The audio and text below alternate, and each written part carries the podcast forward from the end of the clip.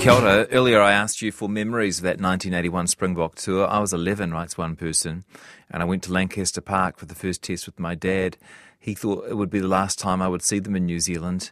I remember being spat on by protesters as we walked in. A few years later, I probably would have been one of the protesters, but I'd never forget being spat on. That's something I'd never do. No matter how strongly I felt that person should be ashamed of himself, it seemed that people totally lost all control. Uh, I remember a good Kiwi bloke and dear friend told me his Springbok tour story. He was working at the weather station where there happened to be a TV transmitter. He and his colleagues were informed that they'd be escorted to work by the police over the period to be protected from any protesters or violence.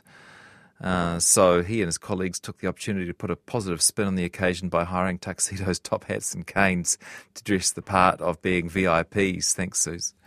The biggest thing I remember from the 1983, uh, 1981 tour and I was a teenager was the difference in opinion of our people, and it clearly highlighted that many aspects of New Zealand were racist. Remembering the things people said to me at the time, not realizing that I was of Maori lineage because I'm fair. It was scary and crazy. The streets weren't safe, and the other thing I'll never forget is the flour bomb that hit Gary Knight from a plane flying over Eden Park, says Craig. And Sue remembers being on a peace march from the Oval to the Octagon in Dunedin as we climbed the stairs to St Paul's Cathedral, every one of us was individually photographed without anyone asking permission. Was it the police or SIS? We never found out. Well, one person who remembers that tour well is Keith Quinn, and on our New Zealand Sporting History segment today, which we've been running for a year and a half, finally we get to the biggest moment in our sporting history, arguably, the 1981 Springbok Tour. Uh, New Zealand continued to play rugby against South Africa through the years of apartheid and toured over there with a white only team. And then in 1981, the Springbok team were invited to New Zealand. Keith Quinn was TVNZ rugby commentator for the tour. Uh, he put aside his anti tour political views in order to do his job, first and foremost as a commentator. And Keith has generously offered some of his Thursday afternoon to us to remember this significant piece of New Zealand history. Hi there, Keith. Go, Jesse. How good to talk to you. And Thank you. How nice to have you on the show today. Um, it's really tempting to look at 1981 through the lens of 2023. Can can you take us back there and what was the attitude towards apartheid South Africa in New Zealand in 1981 and whether that tour should go ahead? Well, if you go back a few years before that, in the 1970s, I went on the 1976 tour to South Africa, and uh, some of the um, the news media colleagues who went on a very big contention, a very big contingent of New Zealand news media, uh, they were pro, pro tour, very pro tour, and kind of couldn't see the apartheid that was happening in front of them in, in their hotels, in the in the workers, uh, and the fact that everybody was of colour was going home to their homes by uh, something like 8 p.m. at night to live in their own separate suburb. And I, I saw this, and uh, there were no.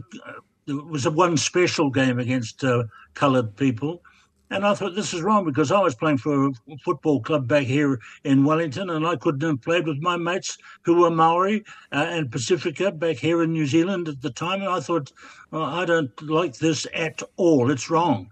And so when the Springbok tour of New Zealand was mooted in, uh, in uh, 1981, um, the division in New Zealand was, uh, was incredible some people still thought that uh, we should be playing against the Springboks, the mighty Springboks, pushing in the scrums. Doesn't matter if they're all white players, mm. or we should not be. And uh, so attitudes were attitudes were changing around about 1981, but still, I felt that they shouldn't. Uh, the Springboks shouldn't come. They weren't quite back at full uh, normal uh, time. And in fact, they weren't until Nelson Mandela really came out yeah. uh, 11 years after that. So, so you had a decision to make, is that right? Yeah, TVNZ were, I thought, when I think back now, were very good. They realised that the, the debate was going on around the country in every household as to whether they were pro, people were pro or anti the tour.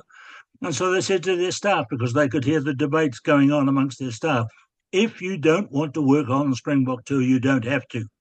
Uh, you can be assigned to uh, uh, other duties, other sports, other news, um, other editing, you know, sound work, yeah. camera work, etc., etc. So I decided to uh, go on uh, the commentary. Continue. I, I had a, a, commentary profile, and so I continued that. But I said to the bosses, uh, I don't want to do anything else but commentate on the games. I don't want to meet any Springboks. I don't want to interview any Springboks. I don't want to do backgrounders or newscasts. And that, that sounds a bit big headed today, I'm afraid. But they allowed that to happen because they were they, they were very good with their staff yeah. uh, over that particular uh, situation. Do you, do you feel and like you made, did you feel like you made the right decision looking back at it uh, over the years? I, I think I think so from my perspective, I guess. But uh, because uh, I went to all the games, I saw the games, I can give you opinions on the games and the background to the tour now. Uh, and at the time, um, there were two decisions for me to make, and I made the one, which meant I just did the games. I didn't do anything else. It was quite a difficult time for everybody in television and in the media because we had uh, people were spitting at us too, uh, pro or against. If huh. TVNZ announced the Springbok team for the first test or the All Black team for the first test, protesters were saying you're you know obviously pro tour and if we showed the protest uh, marching up uh, queen street or down colombo street in christchurch uh, then we were obviously uh, the, on the other side of the debate. So we got it from all directions, yeah. uh, and that was it was a very difficult time to come through. So um, I, I, had my decision to make and, and, made it. Were you at that first match against Poverty Bay in Gisborne?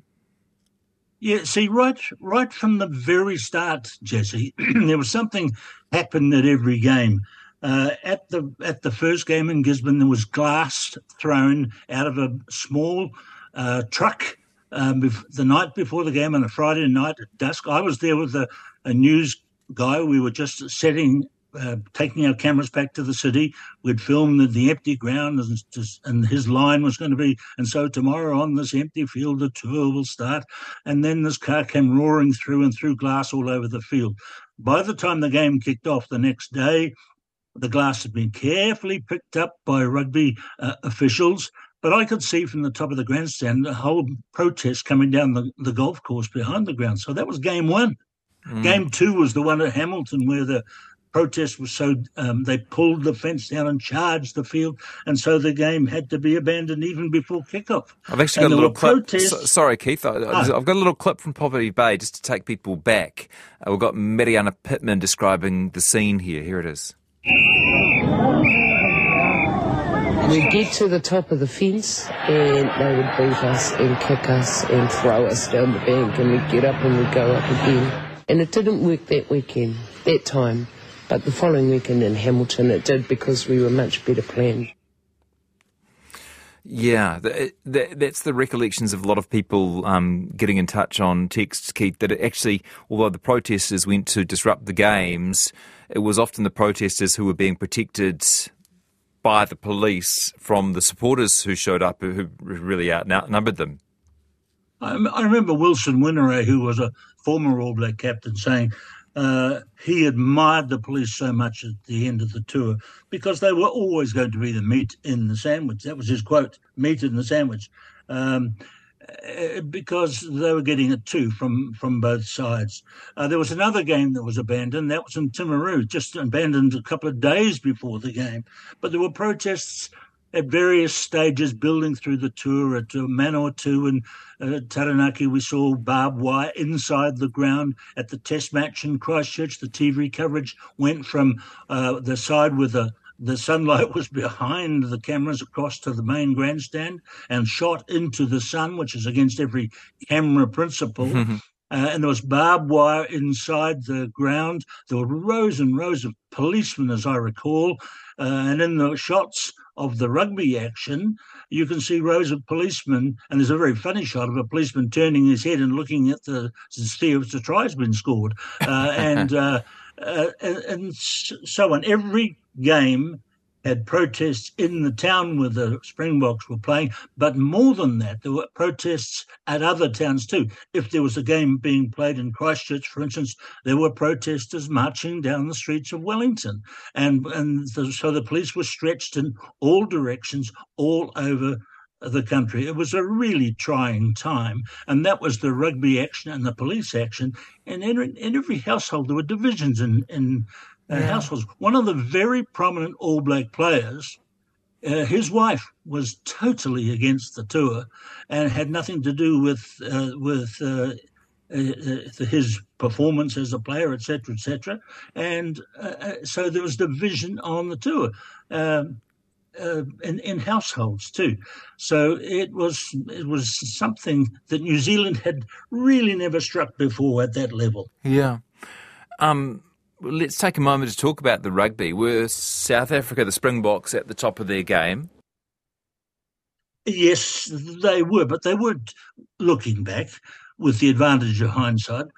They weren't a great Springbok team. They they uh, had not been playing a lot of international rugby at that time. They were still, remember, uh, South Africa were out of all sports. They were out of the Olympic Games, uh, out of worlds, a lot of sports uh, right through the um, the 70s.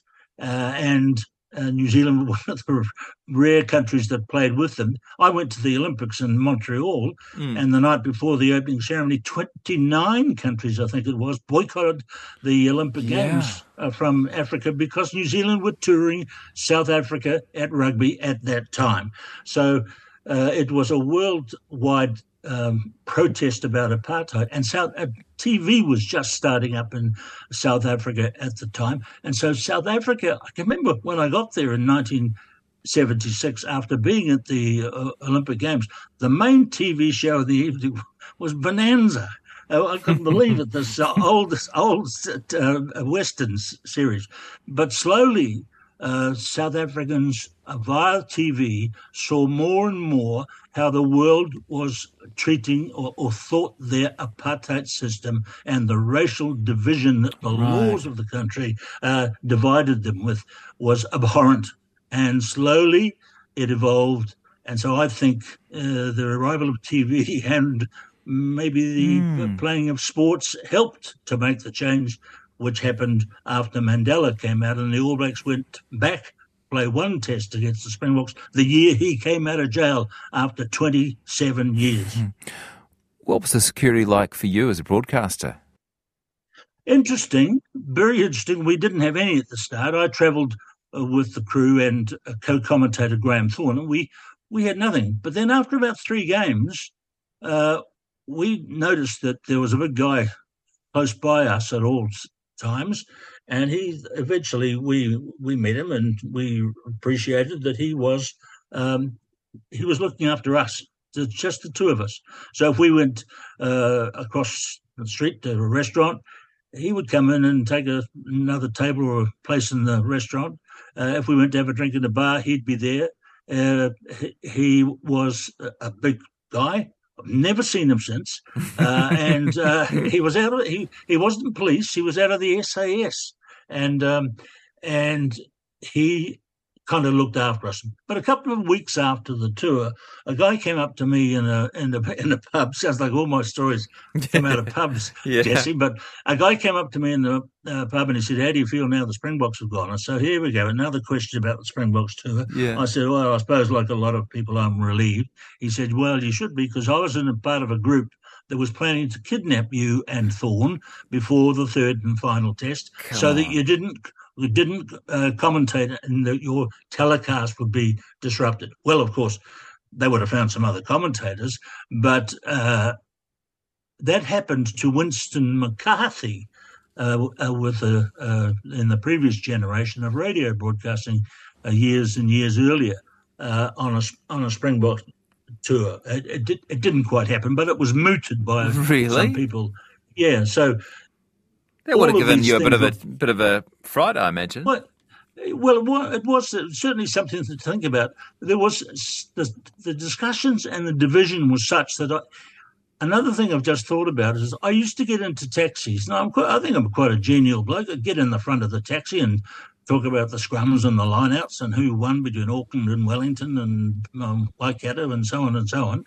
Uh, but on the Springbok tour, I would get in and sit behind the taxi driver so that there was no chance of me speaking, giving my view on something, and he would come up with a complete opposite viewpoint, and then the tension is uh, there for the ride home. So I, I sat behind the driver. So that was a, a tiny little thing uh, that that affected uh, me. So tiny little things now become memories all these years later. Yeah. Um, what about the players? Because I know that, you know, through the 70s, commentators and broadcasting teams used to travel really as part of the tour party. Um, so I imagine you had pretty close relationships with the players. What was it like?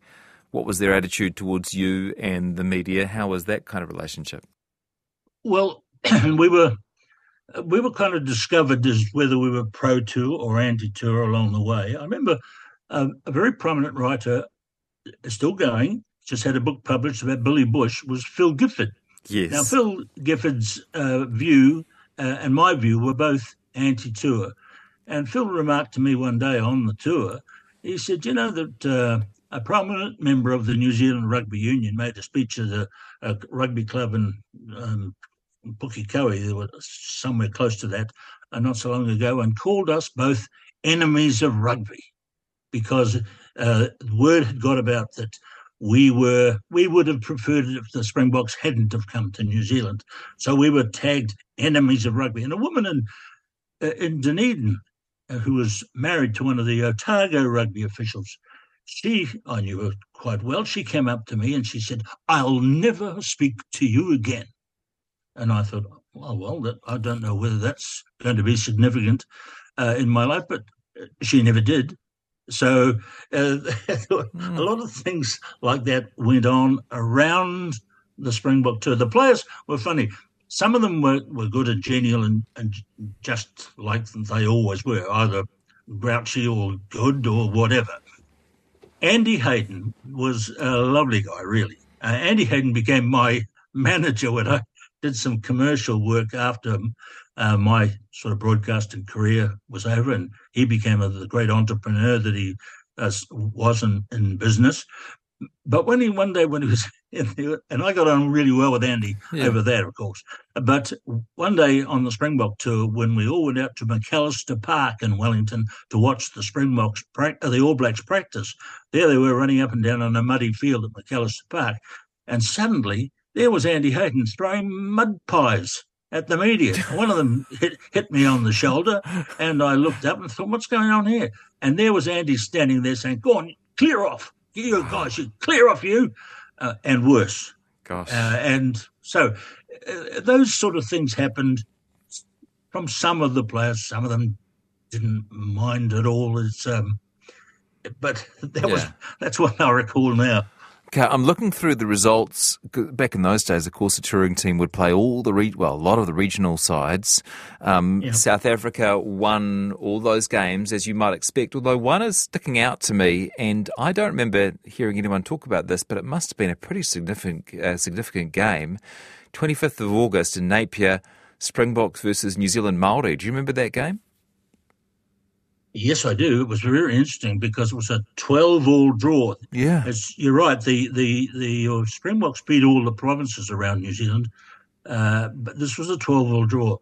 One of the Springboks, a guy called Colin Beck, got the ball quite a long way out. I was commentating on the game, and he let fly with a drop kick, a drop goal attempt, and it the goalposts at Rugby uh, McLean Park in Napier weren't very high, and so there's a bit of a discussion as the ball went high in the air whether it had gone over. But the referee ran forward and he signalled uh, it's over, and the, some of the crowd said, "No, that's not. That didn't go over. That didn't go over." and the, the, the whistle went, and uh, the game ended twelve all. Um, so everybody was wondering whether that goal counted and affected the, the, New Zealand Maori team scoring a win. but as as as uh, the people left the ground, one guy came rushing up to me and said, "That didn't go over." I said, "Oh, how come? How do you know?" you were sitting here in the halfway line. You wouldn't have seen the, the angle from behind the posts. He said, no, I, I, as we were all leaving, Colin Meads was in front of me, and I said, "Hey, hey, Pine Tree, do you think the kick went over?" And Pine Tree said, "No, that didn't go over." So it, if Pine Tree says it didn't go over, it didn't go over. yeah, it's gospel. Okay, tell That's me, right, it's gospel. Tell, tell me about the tests because they were a bit closer. Well, in fact, they went the other way. Um, New Zealand won the first one, right? Yeah, the first one was played in Christchurch, and in front of the, all the police with their back to the game. Because if they'd turned their head and watched the game, some few guys might have been arrested for assault. Mm. There was a fiery game. There was a couple of big dust ups uh, because uh, that's that sort of thing happened in rugby in those days. The uh, fighting sort of happened. You've got to remember too, the Springboks had to sleep away from hotels because of security, so they had slept the night in the Linwood Rugby Club, uh, and the non-players. There was no room for the whole of the thirty-man party. They, um, the non-players, were billeted in people's rugby fans' uh, homes. But the game was really feisty game, tough game, uh, and a big crowd and uh, and the TV coverage looking into the sunset at uh, beautiful, lovely sunset at Christchurch. So some of the mm. coverage has got these long, long shadows across the field, but the, uh, yeah. that's the one the All Blacks won. But the Springboks are upset because they made a mistake there. Their their captain, they had some internal ructions in their team, I think, because their captain was a guy called Wynand Claassen. And Wynand was Claassen was deemed to be a sort of a uh, a, a, more relaxed character. He came from Durban, and he wasn't such a steep, dyed in the wool Afrikaner, and uh, so they didn't play him in the first test. Uh, so they made they then deemed that to be a mistake, and they put him in the second test, and they made eight changes from the team which lost the first test and might have lost the fight uh, in the first test as well when they came to Wellington. And the Wellington game was more like an old fashioned Springbok uh-huh. uh, All Blacks test. There were nine penalty goals kicked, uh, uh, Jesse, five by Naas Botha, who New Zealanders nicknamed Nasty Booter, uh-huh. uh, and then uh, uh, Allan Hewson, who was the good guy, a oh, local yeah. He got he got he got four, and uh, however, the only try in the game was scored by one of the Springboks, and here comes some pronunciation, mate. He scored the try. He scored the try, and they they won quite well on the scoreboard by twenty four yeah. to twelve. Uh, the Springboks team had slept in the uh, um, after match function uh, room at Athletic Park for the second test. And then when they went to Auckland for the third test, the protest was really getting fired up in Auckland because the Springboks were leaving the next day. And, and of course, most importantly, everybody knew that with one test each, you had to win the game to win the series. Mm. Uh, that was uh, that was most important as well. Um, and it was a really dramatic game because a, a, a, protest plane started to fly over the ground. I've now, got a little um, clip of that. Sorry, Keith, I've got a little ah. clip of that. Let's take a few seconds of that. Rocky Oosthuizen there is a light plane circling the ground and dipping in low and dropping things into the crowd. And you can see the flour bombs are landing very close to the action there. Gosh, that's your voice. yes, yes, How it cool. is. Um, uh, well, it made about some people are saying it made about sixty passes over Eden Park from the. Now I remember not the number. That's of chaos, times, eh? That's chaos. Yeah. The idea of a light plane f- flying like that. I remember. I remember. I remember that. Uh, and from my own personal point of view, it was so low that it was below the level of the top of the grandstand where I was commentating oh, uh, on a little in a little um, room uh, on top of the grandstand. So it was really dangerous. And at one stage, it was so low that people in the crowd threw cans of beer up in protest to try to hit it. Now imagine if it hit it, it, uh, it would have crashed into the crowd, perhaps. That would have been real chaos. And then the police made an announcement on the PA system please don't throw cans or objects at the plane because a full can of beer thrown in the air, Jesse, we all understand, has to come down. Mm. And there were 50,000 people at Eden Park. So there were a number of people who were injured by these beer cans coming down and hitting them and, and injuring them. So it was uh, some of the um, protests, um, flour bombs hit the ground. One of them hit a player, uh, Gary Knight. He was stunned, but in true All Black tradition, he got up and yeah. played on. and um, he was covered in white flour uh, and um, he played on really dramatic game. Were you terrified? We, yes, yes. I, I think it's fair to say. At the end of the game, I used to like to tap all my players neatly, uh, all my pages of stuff neatly, and put it into my briefcase.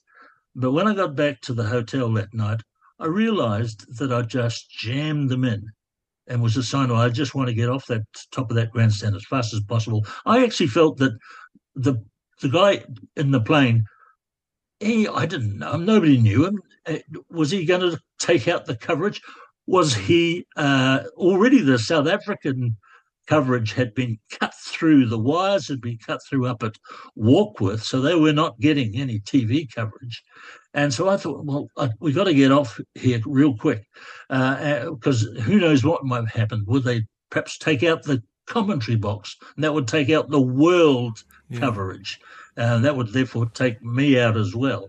So I got off there as, as quick as I could. And uh, in the end, um, the Springboks were New Zealand led. They they said that the Springboks played into the plane flight in the first half, so they fell behind the All Blacks. Doug Rollerson, one of the players, said we played quite well in the first half because the plane was behind us. We didn't see it coming, and uh, so in the second half they they played with the plane coming at them, and the Springboks levelled the score at twenty-two all, right into injury time. And the referee, Clive Norling from Wales, gave a penalty to New Zealand. Little Mark Donaldson, who I see quite regularly uh, up at the beach, he um, he uh, tapped the ball and ran forward and was tackled before the Springboks went back 10 metres. I can see this in my mind's mm. eye so vividly now. And so Allan Hewson stepped forward to kick the goal of his life to see if, he could get it over to give New Zealand the win. He did just that. 25 to 22 to New Zealand and New Zealand won the series. And everybody went home. Nobody went home really satis- satisfied or happy. They were just they were just pleased, and in my case, pleased it was all over. I got flew home the next morning and flopped down and said, "I never want to see this game again." It's been a hell uh, four or five weeks. One of my mates rang up and said, "Hey, there's a good game at Eden at Athletic Park today in Wellington. Wellington's playing Manawatu. All those All Blacks are playing. Donaldson and Stu Wilson and Bernie Fraser and Geoff Old. They're all they're all going to play. They must have come down on the train." So I went to the uh, game. Thirty-five thousand people went to the rep game at Athletic Park, and it was a cracking game. And putting it in a funny way, we all fell in love with rugby all over again. Keith Quinn, you've been a big part of our love affair with rugby. Thank you for your service to the game. Thanks so much for your time today. Really appreciate it. Thank you very much, Jesse. Keith Quinn, remembering the 1981 Springbok tour and his part in it.